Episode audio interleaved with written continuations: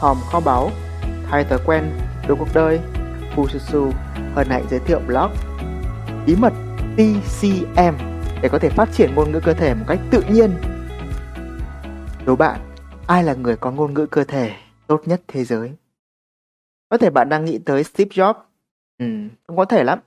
Những bài thuyết trình của ông đẳng cấp và chuyên nghiệp khiến cho cả thế giới đảo điên đi mua một cái loại táo mà không ăn được, Apple. Rồi có người lại nghĩ tới Hitler. Bạn biết không, chỉ cần một động tác cơ thể duy nhất thôi mà ông có thể làm cho cả ngàn binh lính ở dưới hưng ngực khí thế và cả thế giới phải e sợ. Rồi bạn nghĩ sao về những người câm điếc?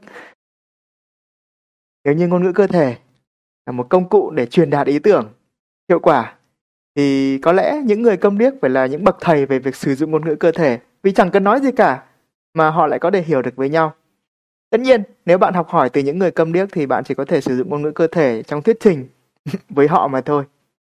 Và trong clip lần này, bạn sẽ được khám phá bí mật TCM để có thể phát triển ngôn ngữ cơ thể một cách tự nhiên trong cuộc sống hàng ngày. Và khi lên sân khấu, bạn sẽ vô cùng bất ngờ vì khả năng diễn đạt cũng như ngôn ngữ cơ thể sinh động của mình đấy.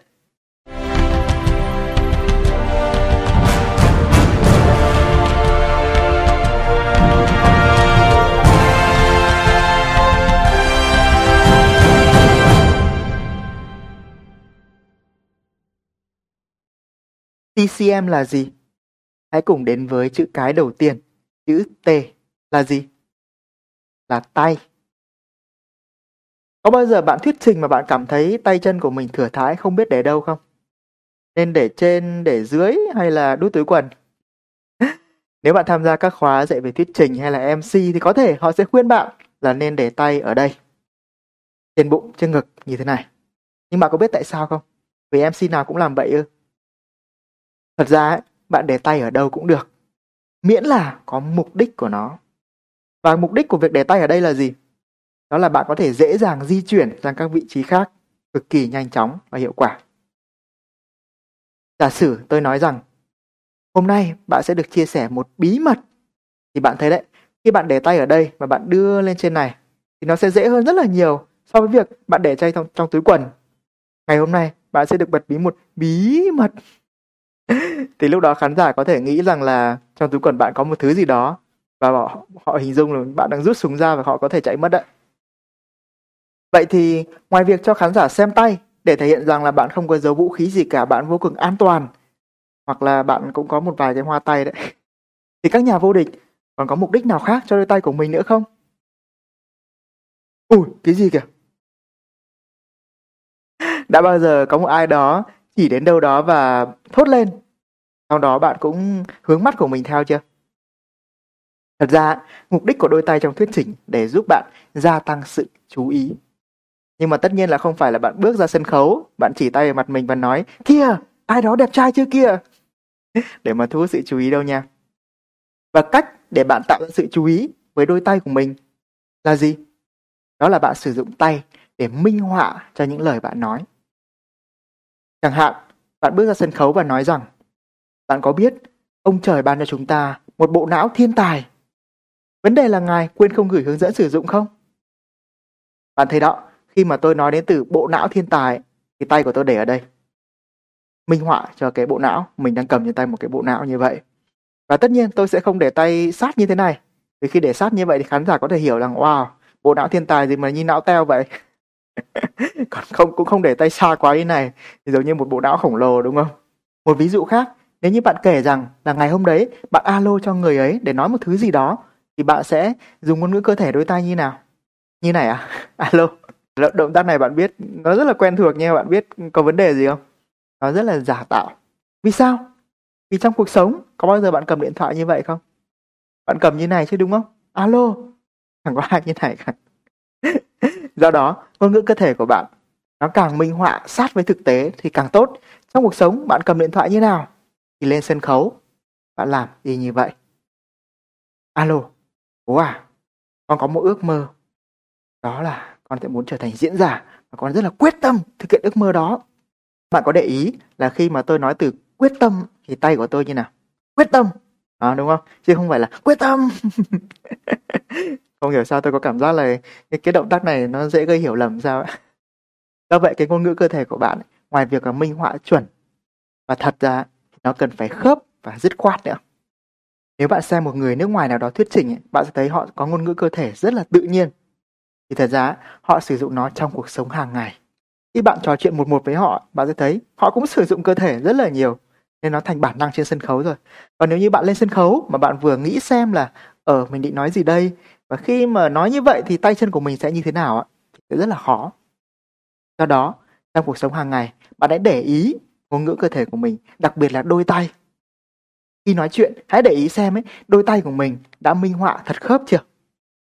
Và rồi, bạn hình dung nếu như bạn được nói lại cái câu nói đó thì bạn sẽ minh họa bằng đôi tay của mình như thế nào cho khớp hơn, cho hiệu quả hơn.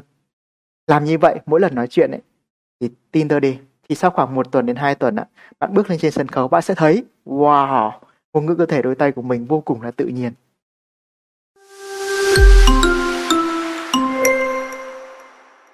Thì đó là chữ T, đôi tay. Còn chữ C trong bí mật TCM thì sao? Có thể bạn đoán ra rồi. T là tay thì C sẽ là chân và TCM liệu có phải là tay chân miệng không? Thật ra M là gì thì lát nữa chúng ta sẽ bàn. Nhưng mà C thì đúng là chân. Vậy theo bạn, trên sân khấu, bạn nên di chuyển như thế nào? Bạn nên đứng yên một chỗ để nói hay là di chuyển qua lại như này? Thật ra, nếu bạn đứng yên một chỗ mà bạn nói thì rất là giống như bạn đọc diễn văn. Còn nếu bạn di chuyển quá nhiều thì nói thật là trông bạn chẳng khác nào một cái con khỉ nhảy hết từ cành này qua cành khác. Và đôi khi bạn còn phá nát cả cái bài diễn thuyết của mình đấy. Vì sao ư?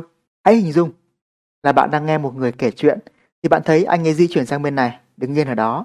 Anh bắt đầu kể, ngày hôm đấy tôi chạy nhanh về nhà, mở cửa phòng vệ sinh ra. Tôi cảm thấy vô cùng là đau bụng. Và sau đó anh ta vẫn đứng ở đó và nói tiếp, có lẽ là do tôi đã ăn một cái món gì đó kỳ lạ. Và anh ta vẫn đứng ở đó và mô tả cái động tác ăn của anh ta. Bóc, bóc, bóc, bóc, như vậy. Bạn nghĩ xem, khi mà đứng ở đó mà làm động tác ăn ấy, thì bạn nghĩ cái món kỳ lạ ở vị trí đó có thể là món gì? Nên bạn hãy nhớ, bí mật để dùng đôi chân trong thuyết trình ấy, rất đơn giản thôi. Đó là bạn di chuyển khi cần. Vậy khi cần là khi nào? Hãy nhớ, ngôn ngữ cơ thể là công cụ để bổ trợ cho những điều mà bạn nói. Cho nên nó phụ thuộc vào cái gì? À, nó phụ thuộc vào nội dung mà bạn đã nói trước đó. Còn nếu bạn tự nhiên di chuyển trên sân khấu mà không có chủ đích thì sẽ rất là rối mắt. Chẳng hạn khi bạn kể chuyện và trong nội dung câu chuyện gợi ý rằng là à hôm đó bạn đi về đâu đó hoặc là như thế nào đấy, ơ thì bạn có thể di chuyển cho nó hợp lý với câu chuyện của bạn. Hoặc là trên một sân khấu lớn mà bạn có nhiều ý nói thì bạn có thể là nói ý thứ nhất ở đây, ý thứ hai bạn di chuyển vào giữa, ý thứ ba bạn di chuyển sang bên này còn nếu nội dung mà không gợi ý cho bạn cái việc di chuyển mà bạn cứ tự tiện di chuyển ấy, và bạn vừa đi vừa nói thì nói thật là trông bạn chẳng khác nào một cái loa di động trên đường đâu. Một điều ít biết nữa của các nhà vô địch ạ. Đó là hầu hết mọi người thông thường sẽ chỉ di chuyển trái phải trái phải trên sân khấu còn các nhà vô địch họ còn di chuyển lên xuống nữa. Nhưng mà điều này khác nha, nó khác với việc là có một khán giả ở dưới hỏi bạn một câu gì đó, sau đó bạn di chuyển xuống dưới để trò chuyện với họ. Nó khác. Mà ở đây là họ di chuyển vẫn ở trên sân khấu. Lên xuống lên xuống trên sân khấu như vậy. Vậy khi nào thì dùng ngôn ngữ cơ thể này? Đó lúc bạn thay đổi trạng thái từ kể chuyện sang trò chuyện tức là khi bạn kể chuyện hay bạn diễn giải một cái điều gì đó trên slide ấy, lúc đó bạn nên đứng gần ở phía cái màn chiếu. Và khi mà bạn kể xong rồi bạn diễn giải xong rồi mà bạn muốn trò chuyện với khán giả để giúp họ hiểu thêm hoặc đặt câu hỏi thì lúc đó bạn bước lên một bước. Cái này nó, nó rất là nhỏ thôi nhưng mà nó sẽ tạo ra một sự khác biệt cực kỳ là to lớn đấy. Làm vậy nó không chỉ khiến cho bài nói của bạn trở nên rõ ràng hơn mà khán giả sẽ biết là khi nào bạn đang kể chuyện và khi nào thì bạn đang trò chuyện với họ và sự chú ý sẽ tăng lên gấp đôi. Tóm lại, bạn hãy nhớ, chỉ di chuyển khi cần mà thôi. Trái phải lên xuống. Còn lại, tốt nhất là đứng yên. Làm như vậy, bạn sẽ có ngôn ngữ cơ thể rất chuyên nghiệp.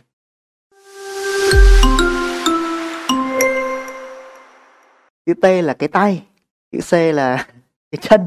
Thế còn chữ M là gì? Đó là mặt. Thật ra nét mặt cũng là một dạng ngôn ngữ cơ thể rất là mạnh mẽ bởi vì đây là thứ mà khán giả sẽ nhìn vào nhiều nhất. Cho nên bạn càng đẹp trai càng tốt. Nói vậy thôi thì trong thuyết trình đẹp trai xinh gái không quan trọng bằng việc bạn biểu cảm như thế nào khi bạn nói. Vậy bí quyết là gì? Nếu vui thì vừa nói vừa cười, còn nếu buồn thì vừa nói vừa khóc à? Không, bí quyết đó là thay vì chỉ diễn đạt bằng lời nói thì bạn hãy sử dụng thêm cả nét mặt nữa. Ví dụ, thay vì bạn nói liền một mạch là hôm đó tôi về nhà mở cửa ra và tôi rất là ngạc nhiên khi thấy ABC kia Z gì đó, thì bạn có thể làm như này. Ngày hôm đó, khi về nhà, nếu đứng đó cùng tôi, bạn sẽ thấy ABC ghi Z gì đó. Bạn thấy sự khác biệt không? Nếu bạn làm như vậy thì những ai đang ngồi ở dưới sân khấu á mà không chú ý lắm á thì lúc mà họ tự nhiên thấy bạn im lặng họ sẽ ngước lên và tự hỏi ủa chuyện gì xảy ra vậy? Sao mà diễn giả tự nhiên im lặng như vậy? Còn với những ai đang chú ý từ đầu đến cuối mà thấy bạn làm như vậy ạ thì bộ não của họ sẽ điền vào chỗ trống. Điều gì mà khiến bạn có thể là ngạc nhiên như vậy? Bên cạnh đó trong cuộc sống khi bạn biểu cảm ạ thì có thể là cảm xúc nó không được mạnh mẽ lắm. Ví dụ như ngạc nhiên thì mắt bạn mở to một xíu rồi miệng bạn há ra một xíu nhưng mà trên sân khấu bởi vì là khán giả thường sẽ ở xa bạn.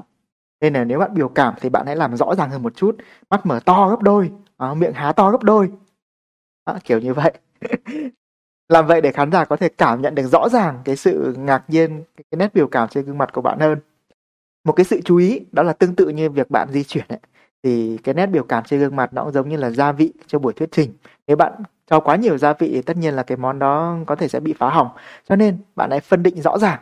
Lúc nào bạn giảng giải bạn trò chuyện với khán giả thì bạn biểu cảm bình thường thôi như là đang trò chuyện trong cuộc sống ai đó.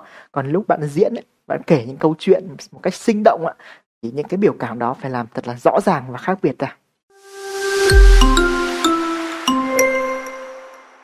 vậy là bạn đã nắm được bí mật TCM hay còn gọi là bí mật tay chân mặt, để có thể rèn luyện ngôn ngữ cơ thể một cách tự nhiên rồi.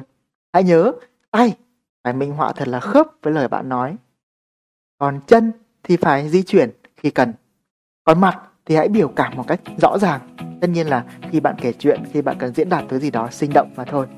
Hãy luyện tay, luyện chân và luyện mặt trong cuộc sống hàng ngày. Để rồi khi bạn lên sân khấu, bạn sẽ thấy mình có một ngôn ngữ cơ thể vô cùng là tự nhiên và bạn sẽ gia tăng gấp đôi cái sự chú ý của khán giả.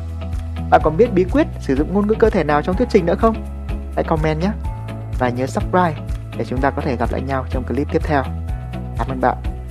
Nói chung trong cuộc sống bạn khó mà tránh khỏi việc giao tiếp thuyết trình. Thậm chí sẽ có những lúc bạn bị bắt cóc lên sân khấu và không biết phải nói gì trước đám đông. Do thường không có sự chuẩn bị tốt, nên hầu hết mọi người đều không chỉ đánh mất cơ hội mà còn ngày càng tự ti hơn. Nếu một người hướng nội ngại giao tiếp như tôi đừng kể chuyện cười mà mọi người im lặng lắng nghe, sau đó có thể trở thành chuyên gia đào tạo với hơn 1.500 giờ thuyết trình cảm hứng và là World Class Speaking Coach đầu tiên của Việt Nam, thì bạn cũng có thể làm được. Tất cả những gì bạn cần làm chỉ là Google từ khóa. Làm sao để thuyết trình hay? Fususu chắc chắn bạn sẽ tìm thấy kho báu đấy. Mọi thứ đều có thể, vấn đề là phương pháp.